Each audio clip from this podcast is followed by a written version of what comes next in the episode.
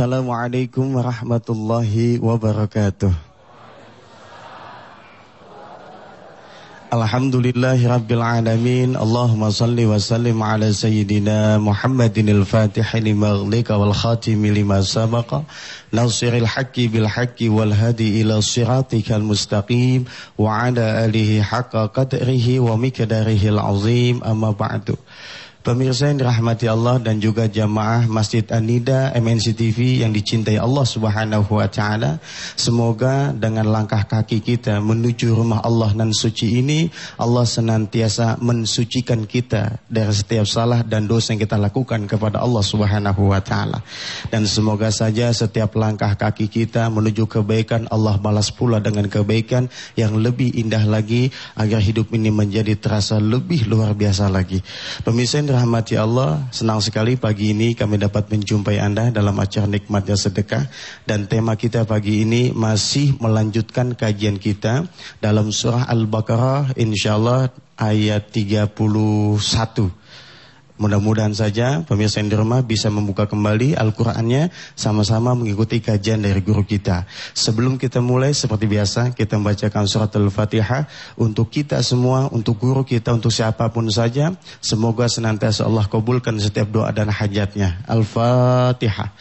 A'udzu billahi minasyaitonir rajim. Bismillahirrahmanirrahim. بسم الله الرحمن الرحيم الحمد لله رب العالمين الرحمن الرحيم مالك يوم الدين إياك نعبد وإياك نستعين اهدنا الصراط المستقيم صراط الذين أنعمت عليهم غير المغضوب عليهم ولا الضالين آمين silakan Ustaz. Bismillahirrahmanirrahim. Assalamualaikum warahmatullahi wabarakatuh. Dari kemarin sudah berlangsung ujian akhir nasional ya buat anak-anak kita, buat adik-adik kita. Eh, sepatutnya kita mendoakan mereka semua mudah-mudahan jadi anak-anak yang berhasil. Ya, lulus ujian semuanya 100%. Amin. Ya Allah ya Rabbal alam dikasih sehat badannya bukan cuma lulus ujian tapi terus berhasil dia punya hidup sukses dunia akhiratnya. Yuk kita doain. Bismillahirrahmanirrahim. Allahumma salli ala sayyidina Muhammad wa ala ali sayyidina Muhammad. Ya Allah ya Rahman Rahim anak-anak kami ya Allah saat ini sedang ujian akhir nasional. Berikan kesuksesan ya Allah buat mereka semua hingga lulus 100 persennya. Dari anak-anak kami kaum muslimin muslimat mukminin mukminat ya Allah di seluruh tanah airmu. Berikan mereka ridhamu ya Allah dalam menuntut ilmu dan ampuni kesalahan mereka-mereka semua ya Allah. Kelalaian-kelalaian mereka semua, maksiat mereka semua. Jangan jadikan mereka punya dosa dan maksiat menghalangi masa depan ya Allah. Menghalangi kebaikanmu turun dan menyebabkan ya Allah azabmu nah, turun kepada mereka. Ya Allah ya Rahman Rahim ampuni juga kami orang-orang tuanya Ampuni guru-gurunya Berikan berkahmu untuk orang-orang tuanya dan guru-gurunya Ya Arhamar Rahimin Irhamna mudah-mudahan anak-anak kami semua menjadi anak yang saleh salehah Yang lulus dalam ujian yang sebenarnya dalam hidup ini ya Allah. Ujian harta, ujian godaan, ujian iman, ujian penderitaan, ujian musibah, ujian hidup. Mudah-mudahan lulus menjadi hamba-hambamu yang ridho, yang ikhlas, yang taat padamu ya Allah. Ya Arhamar Rahimin bimbing anak-anak kami ya Allah dalam ujiannya dan bimbing juga terus nanti dipilih perguruan tingginya terus sampai dia milih pekerjaan dan usahanya. Gampangkan nanti nikahnya ya Allah, gampangkan nanti punya anak keturunannya, gampangkan mereka dalam mencari rezekimu ya Allah, gampangkan mereka dalam ibadah bikin sulit ketika mereka mau berbuat maksiat dan keburukan. Ya Arhamar Rahimin irhamna. Rabbana alaika tawakkalna wa ilaika anabna wa ilaikal masir walhamdulillahi rabbil alamin. Bu Bapak yang dirahmati Allah, kemarin saya ngasih pembekalan buat santri-santri Darul Quran. Saya bilang kepada mereka bahwa uh, tauhidnya dibagusin. Tauhidnya dibagusin. Sebab saya bilang kalau tauhidnya nggak dibagusin, amal ibadahnya nggak dibagusin, nanti seperti yang kita pernah pelajari, ya, ketika kita menggali emas gitu ya, yang kita bawa pulang malah pasirnya. Kalau pasirnya ribuan truk sih mending gitu kan. Ini yang kita dapat pasir yang nggak ada gunanya. Ya, bukan emas yang dibawa. Gitu. Bawa ujian itu memang penting, tapi perhatikan di detik-detik terakhir. Ya, ridho Allah tuh kadang-kadang ada di detik-detik terakhir tuh. Kalau orang tua melihat anak kita giat mempersiapkan ujian itu ya, ya, tapi kemudian dia malah nggak ke masjid. Ini ini injury time buat mereka semua. Injury time. Alhamdulillah santri-santri Darul Quran kemarin ujian dalam keadaan berpuasa. Ada Senin. Masya Allah. Dan saya bilang, Ustadz sih yakin saya bilang. Walaupun kamu nanti nggak lulus ujian. Kaya mah kaya aja. Sukses mah sukses aja karena nggak ada urusan. Nggak ada urusannya gitu. Boleh nggak sih anak-anak yang nggak lulus ujian tapi punya perusahaan sendiri? Boleh banget. Boleh nggak anak-anak yang lulus ujian, terus lanjut S1, terus lanjut S2, terus lanjut S3, tapi kemudian susah. Susah nyari kerjaan, susah nyari bini, susah nyari laki. Usaha babak belur, boleh nggak sih? Ya boleh karena bukan karena dia kerjaan, nah itu berhasil karena ilmunya. Nah ini yang kita akan pelajari pada hari ini. Kita ngaji dulu ya sekalian. A'udzu billahi minasy syaithanir rajim.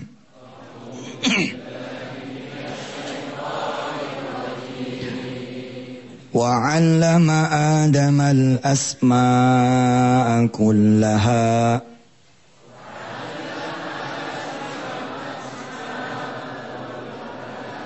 ثم عرضهم على الملائكة. فقال أنبئوني بأسماء هؤلاء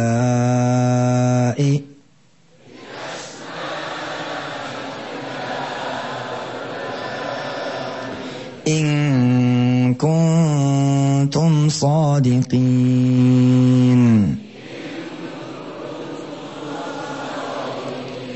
قالوا سبحانك لا علم لنا إلا ما علمتنا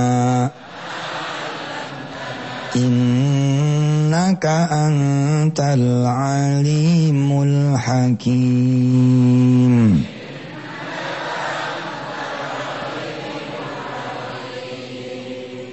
Ya. Surah Al-Baqarah ayat 31 32. Dan Allah mengajarkan kepada Nabi Allah Adam alaihissalam wassalam ya nama-nama semuanya. Kemudian Allah memperlihatkan kepada para malaikat seraya berfirman, "Wahai para malaikatku, sebutkan ya di hadapanku nama-nama semua benda ini jika kamu yang benar." Lalu malaikat itu menjawab, "Maha suci Engkau, tidak ada yang kami ketahui selain apa yang telah Engkau ajarkan kepada kami. Sungguh Engkaulah yang Maha mengetahui lagi Maha bijaksana." Di injury time anak-anak ya, Eh, setiap saat kan punya punya terminal ya. Terminal anak-anak nih kalau SMP SMA ya ujian akhir nasional. Itu terminal sementara. Oke. Okay? Nah, alhamdulillah nih kalau anak-anak tuh di pesantren biasanya diajarkan begini. Diajarkan mereka bukan cuman all out abis-abisan di ujian. Nah, kalau di pesantren mah alhamdulillah diajak istighosa. Diajak mohon ampun sama Allah. Di di detik terakhir itulah redong gak redonya Allah di situ. Udah tiga tahun lupa, masa di ujungnya lupa lagi? Udah tiga tahun lengah, masa di ujungnya lengah lagi? Udah tiga tahun kagak ada lohor berjamaahnya, masa pas ujian gak ada juga lohor berjamaahnya? Padahal dikasih waktu sama Allah di pada saat ujian kan nggak nyampe lohor. Pada saat itu ya peran kita guru dan orang tua sangat penting. Nganterin anak yang mana yang emas, yang mana yang pasir biasa gitu. Ini juragan pasir ketawa nih karena banyak yang kaya juga dari pasir. Tapi paham maksud saya ya. Bukan membandingkan antara pasir sama emas. Maksud saya kalau kita lagi ngayang-ngayang tuh apa kalau dulang gitu loh. Masa jadi gini Ji kayak kayak makan salaknya si Dono almarhum. Waktu dia yang ngeledekin orang barat begitu. Diajarin nih orang barat makan salak yang bener gimana? Ya. Kulitnya dimakan, bijinya sama apa itunya salaknya dibuang. Itu bener bagus itu blow on namanya gitu kan. Nah kita tuh begitu rata-rata ngupas pisang, ai pisangnya dibuang, kulitnya dimakan. Nah kita nih begini, kita begini nih.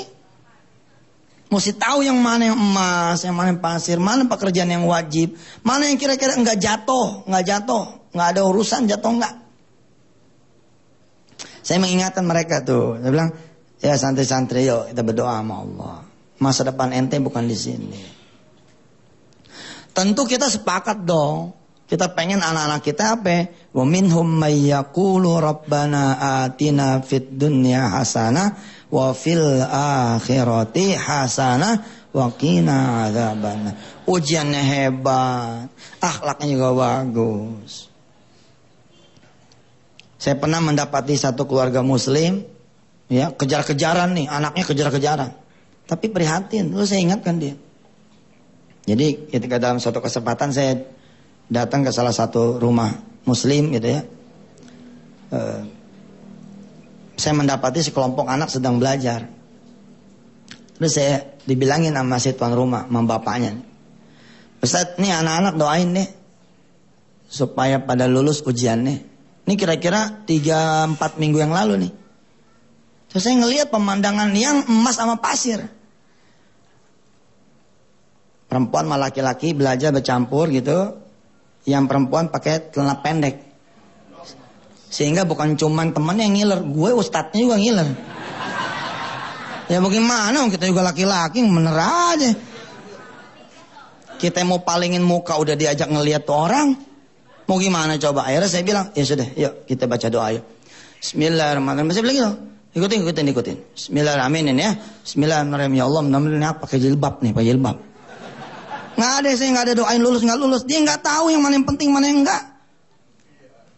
Ini yang saya bilang pasir sama emas ini dia. Akhirnya doa saya apa? Ya Allah nih nih perempuan nih ya, nih, pahanya nih, duh. Begini mau lulus. Ya Allah, mudah-mudahan nih anak pakai jilbab. Kalau dia nggak mau biarin nggak lulus. Eh, jangan gitu dong Ustad. Ya begitu kalau gue jadi orang tuanya mah kita tempeleng aja dong ngapain. Lah kita orang tuanya kan. Kalau kita bisa gerobak pakai tangan, pakai tangan dong. Kalau bisa pakai mulut, pakai mulut. Kalau nggak bisa, ya udah kita prihatin aja. Tapi masa sama anak itu cuma prihatin? Ini yang saya maksud nih. Ujian dianterin, tapi nganterin ke neraka. Lu baru SMP, SMA aja udah lupa sama Allah. Bagaimana lagi ntar lu dokter? Bagaimana lagi ntar lu profesor? Bagaimana lagi ntar guru besar? Gimana lu nanti jadi orang kaya? Gimana lu jadi anggota dewan? Makin lupa udah. Jadi penting kita ngedoain bukan cuma lulus. Kayak saya tadi doanya. Biar jadi orang soleh. Biar jadi orang soleha. Biar nanti lempeng terus. Sukses terus. Subuh-subuh nih bangunin. Nang bangun. Katanya mau lulus ujian. Bangunnya. Ada Allah tuh. Ada Allah. Mau ngasih jawaban. Ter SMS dia tuh. Gitu modelnya ya. Wa'allama Adam al-asma'a Kullaha sebab semua yang bikin itu adalah Allah. Jadi nggak jadi anak kita bukan karena dia otaknya pinter. Bukan karena kita punya duit. Ah, nggak ada urusan. Nggak ada urusan. Nggak ada urusan. Kita punya punya duit boleh nggak ada. Tapi masa anak nggak boleh kuliah di luar negeri? Ya boleh banget. Orang urusannya urusan Allah. Kita punya duit banyak. Masa tapi anak nggak boleh berantakan? Boleh aja orang itu ujian dari Allah. Bisa. Semuanya bisa. Anak boleh lupa karena memang dia masih anak-anak. Yang nggak boleh lupa sama kita orang tuanya. Jangan anak begitu malah ditaruhin air. Malah ditinggal pergi. Di ruang tamu tinggal pergi. Kalau ada kamera CCTV-nya, kita bisa lihat nih ngapain nih anak nih ngapain nih. Namanya anak-anak ji kucingnya digeletakin ikan bisa makan. Lana sekarang kelas 5 SD udah bahalek apa lagi kelas 3 SMA. Buce, Masya Allah. Kelas 3 SMA itu ji udah kayak apa tahu. Di dalam rumah bisa berkumpul nggak pakai urusan aurat. Terbuka bagaimana di luar rumah. Hati-hati nih, hati-hati. Saya doain betul, saya doain. Mudah-mudahan anak-anak kita semua ya lulus 100%, benar-benar 100% lulus lahirnya, lulus batinnya, lulus urusan sekolahnya, lulus urusan ibadah, ibadahnya. Kita akan lanjutin ya setelah yang satu ini. Perkara tauhid ya, perkara siapa yang ada di balik siapa, ini emang jadi perkara nih. Jangankan anak-anak yang masih pada bocah, kita aja nih suka lewat terus itu, suka lewat terus. Suka lewat terus persoalan iman, persoalan tauhid, persoalan keyakinan itu.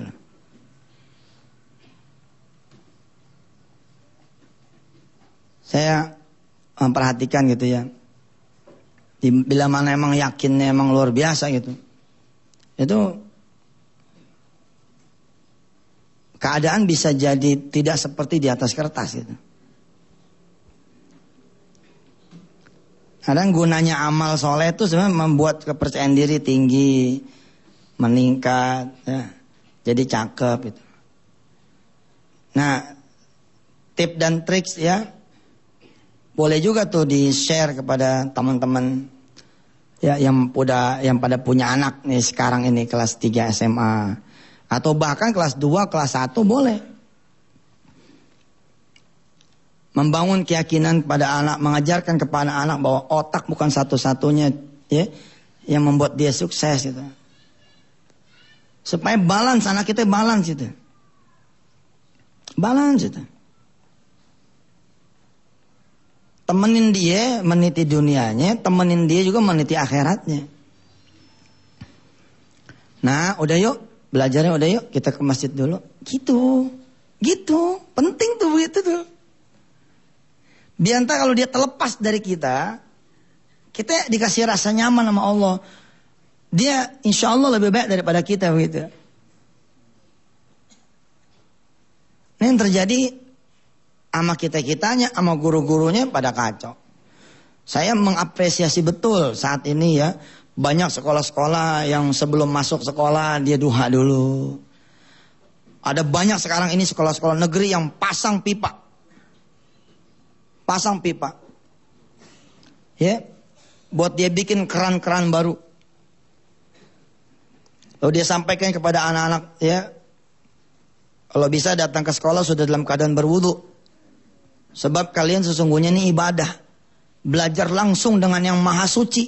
Betul loh Pak. Coba aja lihat ayat yang kita pelajari tadi.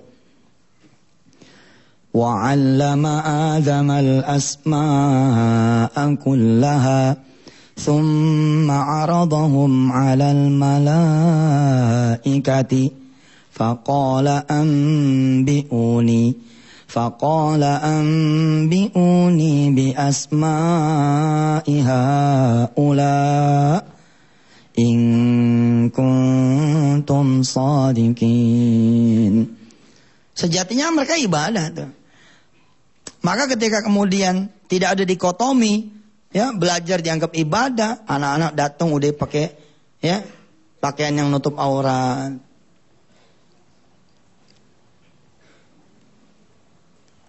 Anak-anak datang udah wudhu.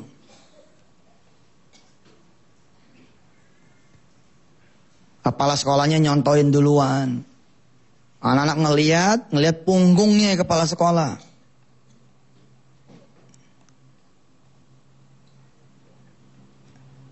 Saya sering bilang sama anak santri saya, balapan mau Ustadz yuk, balapan bangun. Saya sempat kalah sih, sempat kalah. Ada santri saya yang udah duluan. Tapi dia ketawa. Aneh nggak tidur Ustadz. Iya bener aja loh, duluan. Lo nggak tidur. Aneh piket. kan piket santri itu ya, jagain itu kan. Eh, Kepala sekolah udah di depan, udah ngeliat punggung. Anak mah kalau ngeliat bapaknya Udah berdiri di depan, tergopo-gopo datang. Rapi, diminta redok dulu dari Allah. Ya Allah minta redokmu, anak-anak lagi ujian. Cakep. Keren. Ada satu anak nih, aduh blow on banget. Tolong perhatiin lebih nih yang satu. Didoain itu loh. Diketawa. saya kalau doain begitu pak, saya panggil ke kamar. Cin, Saya pegangin pala santri ya. Cin, cin. Contoh, contoh, contoh. Sini. Ini sih muka pinter deh, muka pinter nih, bukan ini, bukan ini contoh. Nih, kita pengen palanya gitu. Allahumma sholli ala sayyidina Muhammad. Buka buka pala. Peci, eh, palanya buka peci. Eh. Cakep amat sih. Pegang nih. Allahumma sholli ala Muhammad. Biar pinter ya, biar nggak nyusahin orang tua. Itu. Wah subhanallah. Siapa namanya? Yoga. Yoga, subhanallah. Yoga jadi yang soleh. Panggil satu-satu. Yoga, senang sholat berjamaah? Senang. Sholat duha? Hmm. Sholat tahajud? Enggak. Eh, ya nggak apa-apa, anak-anak. Ya, eh, ya deh, duduk situ. Modelnya gitu, panggil gitu. Saya mengapresiasi betul gitu loh. Guru-guru dan kepala sekolah yang mulai khawatir, iya juga Ustadz ya. Anak-anak tuh kan nuntut ilmu supaya kenal sama Allah ya kan yang maha memberikan kesuksesan, yang maha memberikan masa depan yang bagus, yang maha menyelamatkan, yang maha ini, maha itu. Terus Allah datang nih, Allah datang nih, Allah datang nih. Allahu Akbar, Allahu Akbar. Kan datang tuh Allah ya. Siapa di antara satu sekolah itu yang tahu Allah datang? Lalu kemudian terbirit-birit, tergopo-gopo, tergesa-gesa menyambut Ini menentukan nih masa depannya nanti nih.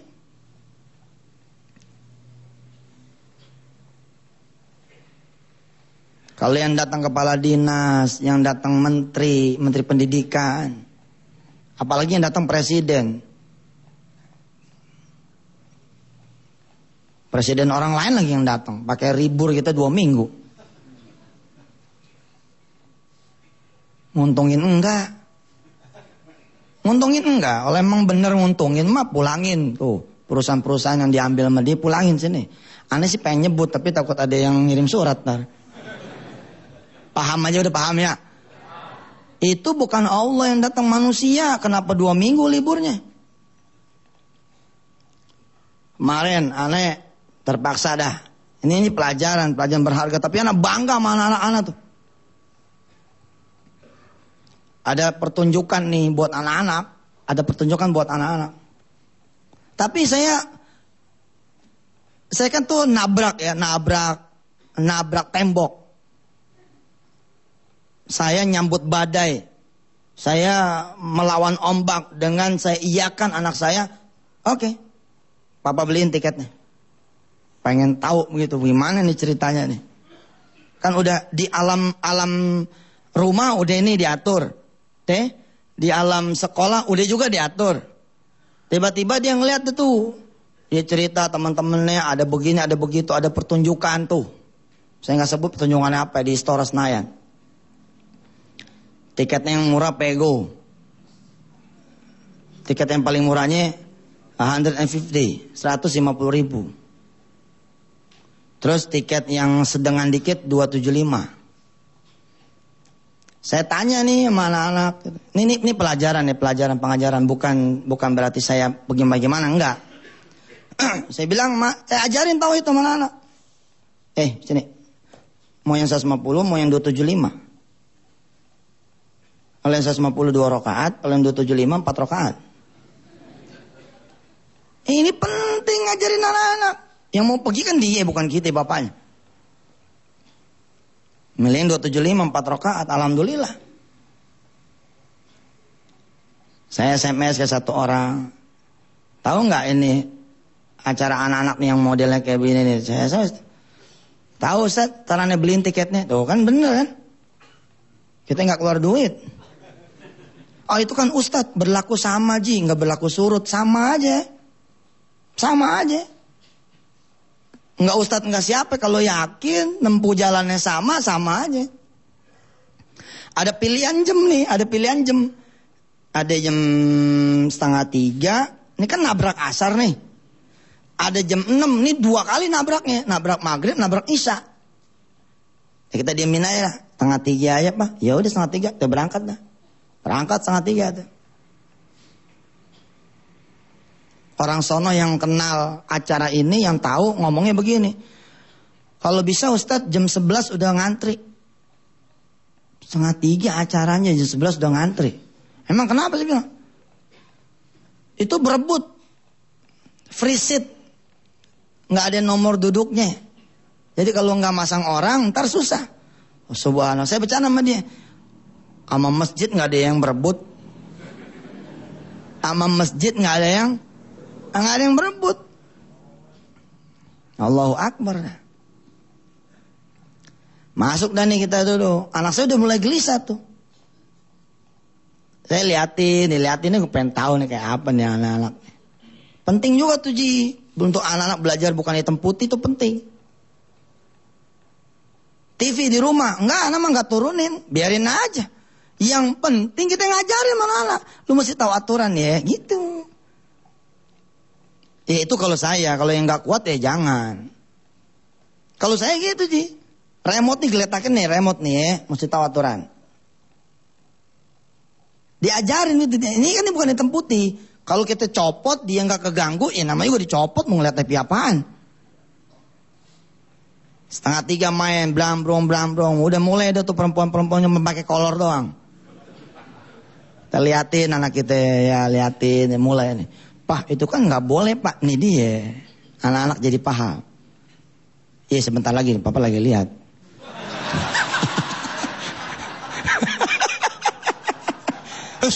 oh, seneng banget sih gue salah. Mulai nih naik, naik, naik, naik jam 3 anak kita bilang. Udah asar pak. Selain keluarnya itu sholat. Subhanallah. Terus si kakak tuh si Wirda sama adiknya si Kumi. Ya kita pergi kita keluar. Segelintir orang, satu istora tuh. Karena pengajarannya nggak ada, tidak menghasilkan yang seperti ini. Kalau pengajarannya ada, insya Allah. Coba Ji, saya bilang tadi kalau menteri yang datang, ah, itu anak-anak disuruh keluar dari dari kelasnya untuk menyambut. Dari jauh udah berbaris, bawa bendera gini lambai-lambai. Menterinya tahu enggak? Presidennya paham enggak? Lambai-lambai. Allah kalau datang enggak ada yang lambai-lambai. Bentar lagi Allah datang yuk keluar yuk lihat langit lihat langit. Kata orang gila gitu. Sambut bareng. Bentar lagi Allah datang nih. Yuk masjid yuk ke masjid. Bentar lagi Allah datang. Masjid, lagi Allah datang. Asik tuh nih. Kita alhamdulillah membangun kan, merekonstruksi dunia pendidikan dari yang begini nih. Ada anak muda umur 21 tahun menaklukkan Konstantinopel. Ya. Turki saat itu dikuasai oleh Romawi kan. Bizantium. Tapi ada anak, anak muda Pak dikenal dengan Al-Fatih.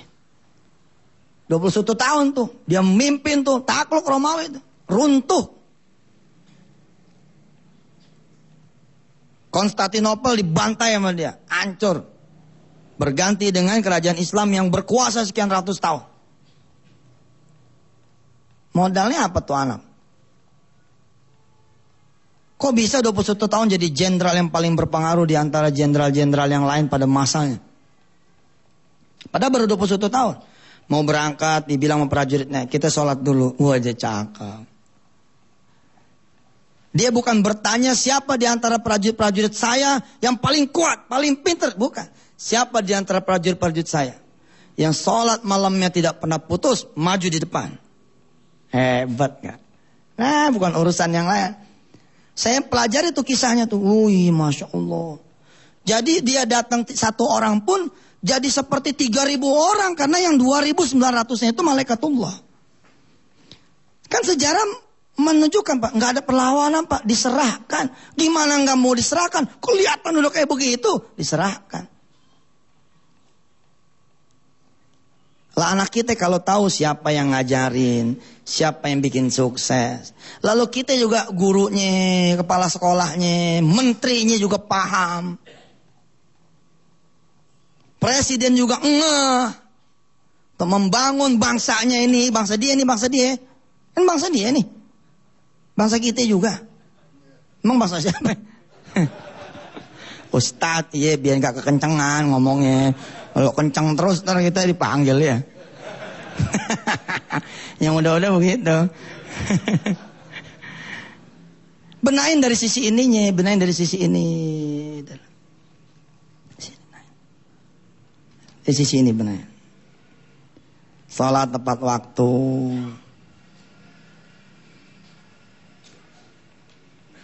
Awalnya salat duha dulu.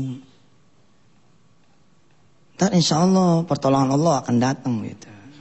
Ya. Sebelum saya nanti kelewat ngomongnya eh, iklannya dulu deh biar adem. Ya silakan lewat dulu deh. Ada yang mau ngomong? Silakan. Siapa yang namanya? Anton. Ya. Berdiri dah. Iya. Assalamualaikum warahmatullahi wabarakatuh. Assalamualaikum mungkin ini doa saya selama ini saya mohon kekuatan kepada Allah agar saya diberi kekuatan di wilayah saya khususnya di wilayah Kemayoran khususnya banyak sekali sekarang warnet-warnet yang difungsikan untuk tempat-tempat hal yang nggak baik. Salah satunya sekarang warnet nggak sewajarnya. Warnet ini diberikan fasilitas seperti kamar, layaknya kamar mandi yang bisa dikunci dari dalam lalu tingginya 2 meter peminatnya ini selalu sepasang-sepasang. Nah kita sebagai orang tua nih yang punya anak kecil, punya anak SMP, saya mah mesti khawatir nih sekarang nih. Kalau main ke warnet, warnet mana nih mesti dilihat nih. Karena ciri-ciri dari warnet yang gak bener nih pertama, tingginya ini lebih dari 2 meter. Yang kedua, bisa dikunci dari dalam. Ini siapa aja yang ngelihat nih, khususnya pemilik warnet, tolong deh. Ente nyari rezeki jangan model yang kayak gitu. Aneh tahu, ente nyari rezeki yang model kayak gitu cuma supaya rame doang. Iya dah. Uh -uh. Udah sabar sabar bos. Nah. ya cukup dah. Ya makasih Tan ya. Ya bagus nih, nih. Bener loh, kita udah mulai nggak gelisah sama anak-anak. Kan emang hadisnya begitu. Kapan sih azab Allah akan turun? Bila mana kita udah nggak gelisah. Salah satunya tuh bila mana kita udah nggak gelisah sama perbuatan maksiat yang terjadi. Nah, permisif istilahnya gitu. Nah, saudara Anton nih dia gelisah. Sebenarnya bukan di Kemayoran aja, di banyak tempat gitu. Walaupun ada banyak warnet-warnet yang bersih, banyak. Ya, bersih. Banyak, banyak. Tapi juga emang kita mesti waspada, betul. Ya, nanti tidak ada salahnya. Beliau tadi pada saat off air bilang, saya bukan siapa-siapa Ustaz. Saya orang kecil, bukan aparat, bukan toko, bukan. Sebenarnya sih bisa ente ton untuk bisa berbuat baik, nutup itu wanet bisa. Kan ente punya Allah. Sholat dua rakaat, terus bilang sama Allah, gimana kayak ceritanya tuh? Mudah-mudahan dia tutup, dia sadar, dia dikasih rizki yang lain. Jadi jangan cuma doain tutup tuh, doain juga supaya punya rizki yang lain, supaya bisa tobat itu. Betul sih, emang betul prihatin kita ya terhadap pengusaha warnet bagus nih ini sentilan yang luar biasa ini. Ya ini bukan cuma pengusaha warnet sih, buat semuanya dah yang bertanggung jawab terhadap bangsa ini. Nah, kita kembali uh, pada pelajaran kita punya tafsir. Qalu subhanaka la ilma lana illa ma 'allamtana innaka antal alimul. Ini saya bawa nih urusan tafsir ini ke keadaan hari ini. Karena memang hari ini kan anak-anak kita ujian. Anak kita ujian nih hari-hari ini kan. Nah kita coba kasih tahu sama dia. Nah yang bisa bikin kamu lulus ujian tuh apa? Belajar sungguh-sungguh mah. Terus? Nilainya bagus mah. Terus? Sama Allah ya. Iya betul. Kalau perlu jawabannya dibalik. Nomor satu Allah dulu. Apa yang bikin kamu lulus ujian? Allah mah. Ah.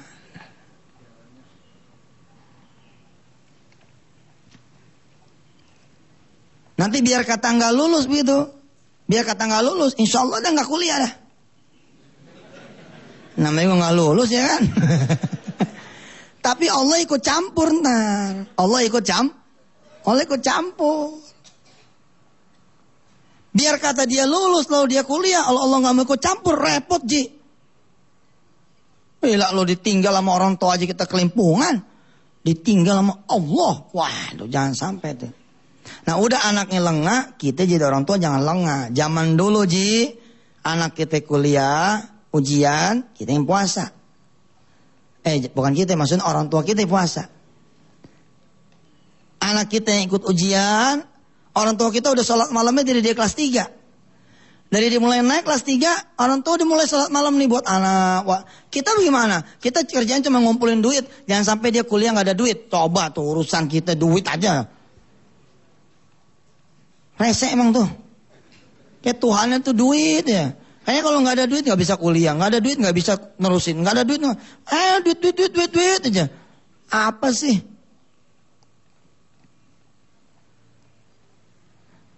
Akhirnya kesono-sononya makin meratakan tuh.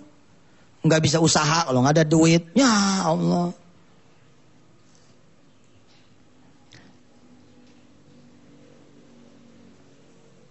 Saya senang Alhamdulillah gitu loh. Sekolah-sekolah. Saya pernah mendapati sekolah negeri. Sampai saya bilang gini. Ini saya nggak salah lihat nih. Ini bukan cuma karena saya datang kan. Anak-anaknya pakai-pakai jilbab gitu. Anak-anaknya laki-lakinya pada sopan-sopan gitu. Ini ini bukan karena saya datang kan. Nah Ustaz emang nih hariannya begini Ustaz.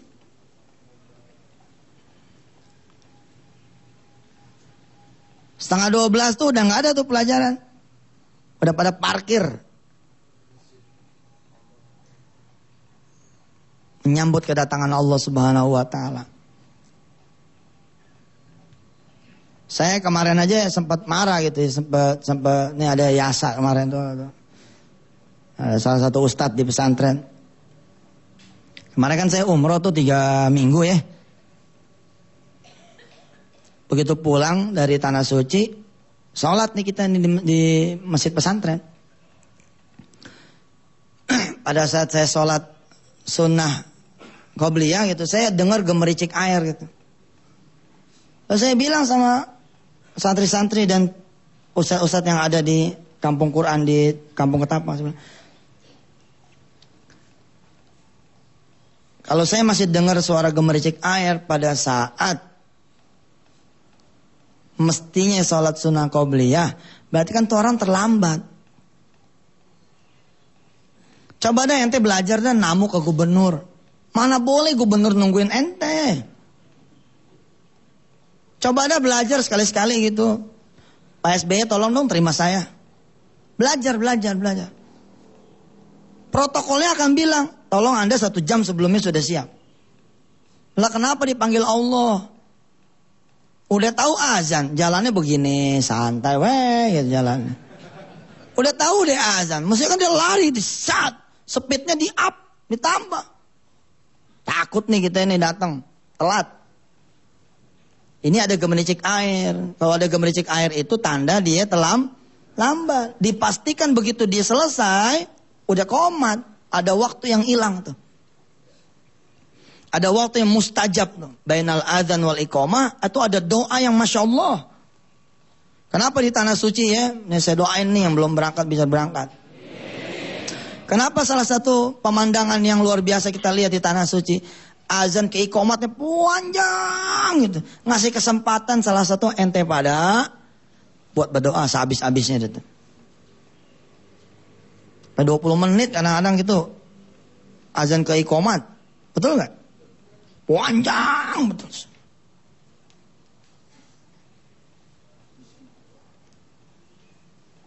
Anak-anak kita tuh hilang tuh prime time yang kayak itu hilang tuh.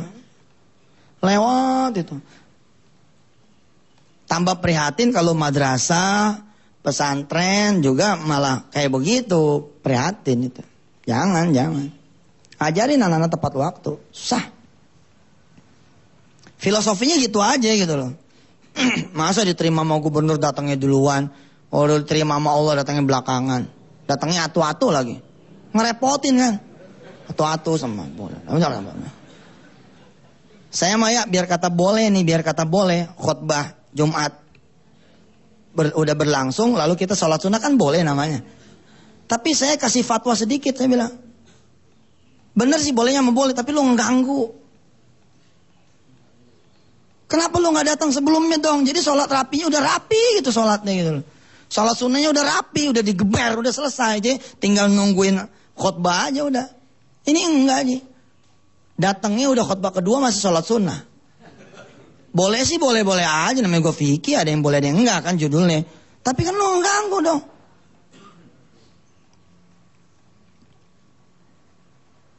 Sampai saya kalau lohor sama asar saya suka tegur santri-santri saya. Eh kenapa sih sholat sunnahnya dua rakaat? Empat dong bangun empat. Dan saya mencontohkan pak. Saya mencontohkan ke anak-anak saya.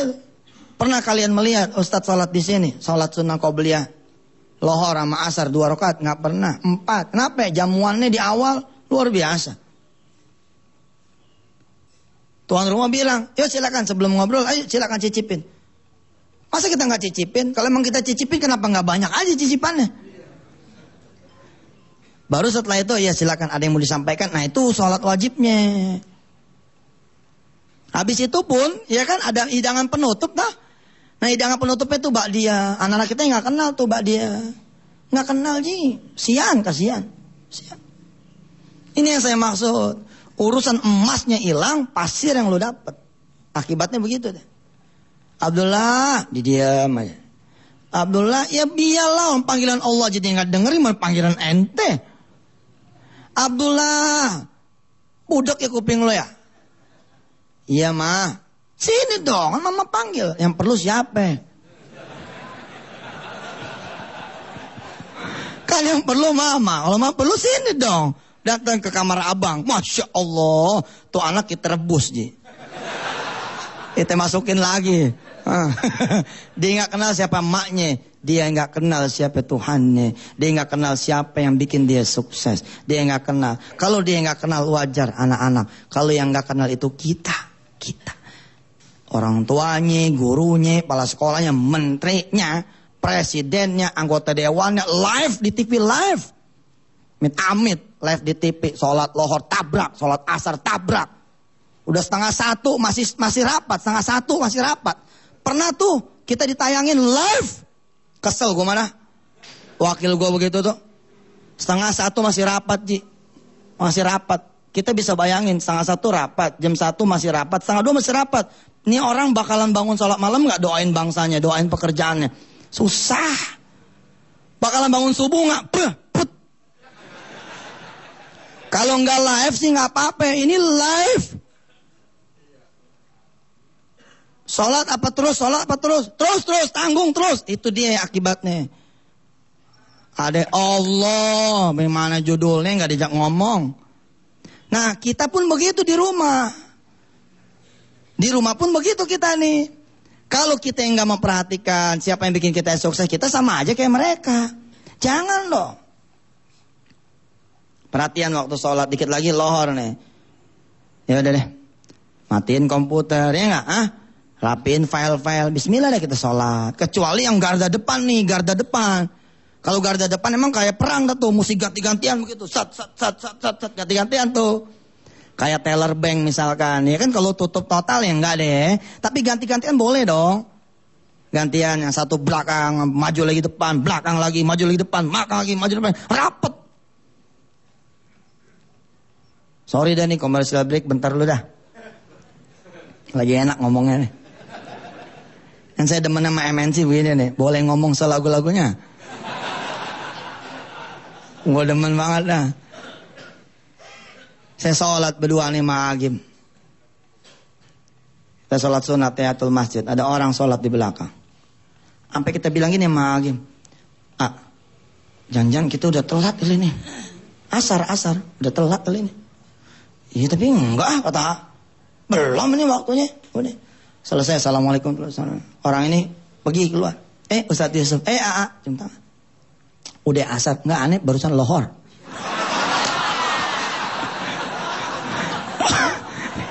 terus saya bilang, ya terus mau ke mana?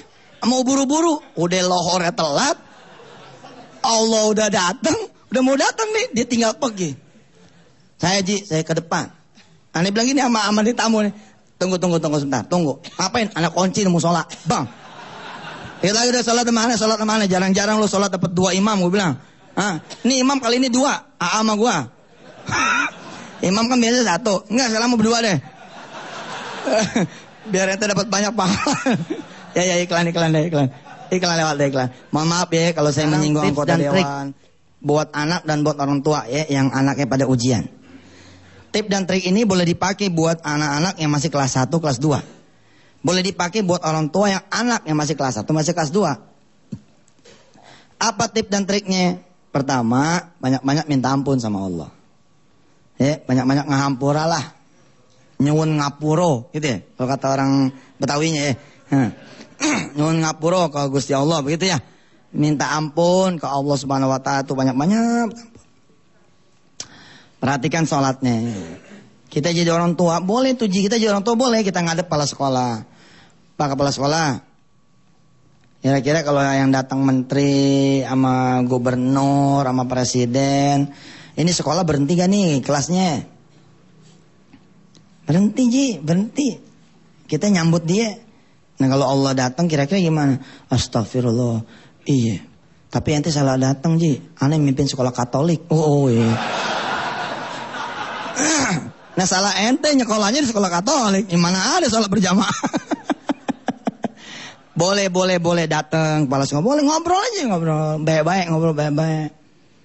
Kalau emang peraturannya nggak ada, boleh nggak anak saya khusus anak saya? Aneh lagi latih nih dia supaya sholat berjamaah tepat waktu. Aneh ketika campaign ini ada orang-orang bilang, Ustaz Yusuf ente nggak nggak bijak tuh nyusahin. Aneh bilang nyusahin mana? Begitu sama nyusahin entarnya. Mendingan nyusahin begitu. Jadi pada anak nyusahin entarnya. Starter nih pagi-pagi kita starter nih tek tek nggak ada apinya starter. Ini kenapa akinya nih mobil? Begitu dibuka kap mesin nih mesin hilang. Sama anaknya dijual.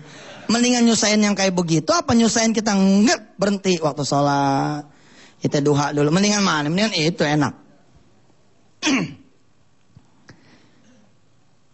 buat Adinda semua, buat Ananda semua yang saat ini lagi menempuh ujian, ya kan pada pengen kuliah nih. Misalnya mau ke mana? Mau ke UI, mau ke ITB, mau ke IPB, mau ke UNER, mau ke ITS. Ya. Mau ke apa lagi tuh? UIN. Mau hmm? UGM. Ya, yang kira-kira negeri-negeri yang favorit. Atau swasta-swasta yang favorit. Gimana caranya? Gampang. Kalau emang deket tuh kampusnya, kalau emang deket tuh kampusnya, berangkat ke situ. Berangkat. Temenin pak, temenin. Di depan gerbang tuh kampus-kampus, berselawat pada Rasulullah. Berselawat untuk Rasulullah. Di gerbangnya nih berselawat. Liatin gerbangnya UI, geratin. Gerbangnya UGM, ITB, IPB, UNER, ITS, dan yang lain-lain itu ya. Unsri apa segala macam, USU apa. Liatin gerbangnya, berselawat. Terus masuk deh, masuk ke kampus, salawat lagi. Kita sholat tuh dua rakaat di masjid kampus. Nanti kampus yang manggil tuh. Kampus yang manggil. Ya Rob, ada makhluk tuh. Ada makhlukmu yang datang dengan berselawat kepada Rasulmu. Ada makhlukmu tuh yang datang dengan sholat dua rakaat. Panggil dia deh, belum masuk ke sini aja udah sholat. Belum masuk ke sini aja udah berselawat, panggil deh. Itu sih. Nanti ada undangan SMPTN masuk. Ustaz kalau mau ke Melbourne gimana? Jauh kan. Kalau mau ke Tokyo University gimana? Jauh kan. Kalau mau ke Hokkaido jauh kan. Kalau mau ke Jerman jauh kan? Enggak, enggak jauh. Buka aja internet. Begitu buka internet, ada layar itu Tokyo University kah, Melbourne University kah, atau yang lain-lain itu ya. Kita salawat. Kalau perlu kita print. Printannya kita taruh di atas jadah. Kita sholatin. Ya Allah, anak saya pengen masuk ke sini nih. Allahu Akbar. Kasih tahu, kasih tahu. Wa 'allama Adam al asma'a kullaha. Nanti ke depan kalau kita ajarin kayak begini, paham dia. yang lain bikin surat lamaran pekerjaan dia enggak. Mau kerja di mana nih? Oh, ada perusahaan bagus nih, dia berangkat ke situ. Di masjid terdekat di perusahaan itu dia sholat dua rakaat. Ya Rob, nanti kalau saya masuk ke sini nih, insya Allah saya sholatnya di sini. Allahu Akbar. Cakep ji, cakep. Insya Allah. Kesimpulannya sih satu dah. Nggak apa-apa deh anak kita namanya belajar. Yang penting kita jangan lupa aja. Dan terus doain dan jangan lupa doain anak-anak yang lain. Jangan cuma doain anak ente doang nih. Ya Allah mudah-mudahan nih anak saya, anak saya, anak saya melulu. Anak orang lain dong bawa, bawa anak orang lain. Eh, mudah-mudahan ya Allah Subhanahu wa taala menjadikan kita punya anak keturunan. eh, bukan cuma sukses dunianya tapi kenal sama yang punya dunia. Sehingga suksesnya dunia akhir, dunia akhirat. Ibu-ibu bapak keluarkan sedekahnya untuk anak-anak kita. Mudah-mudahan anak-anak kita nanti dimudahkan dalam ujiannya, disehatkan badannya, dipanjangkan umurnya, dan dijadikan lebih bertakwa daripada kita-kita orang. Apabila saya menyinggung perasaan saudara-saudara semua yang kesinggung, mudah-mudahan Allah maafin saya. Allah maafin kita semua. Ya, biar bagaimana anggap aja ini emang teguran dari Allah Subhanahu wa taala. La haula wala quwata illa billahil aliyil azim. Wassallallahu ala sayyidina Muhammad wa ala alihi walhamdulillahi rabbil alamin. Wassalamualaikum warahmatullahi wabarakatuh. Waalaikumsalam warahmatullahi wabarakatuh. Kami saya rahmati Allah, demikianlah kajian kita di pagi ini. Semoga membawa manfaat untuk kita semua dan anak-anak kita menjadi anak yang soleh dan soleha. Insyaallah bisa ketemu lagi besok. Wassalamualaikum warahmatullahi wabarakatuh.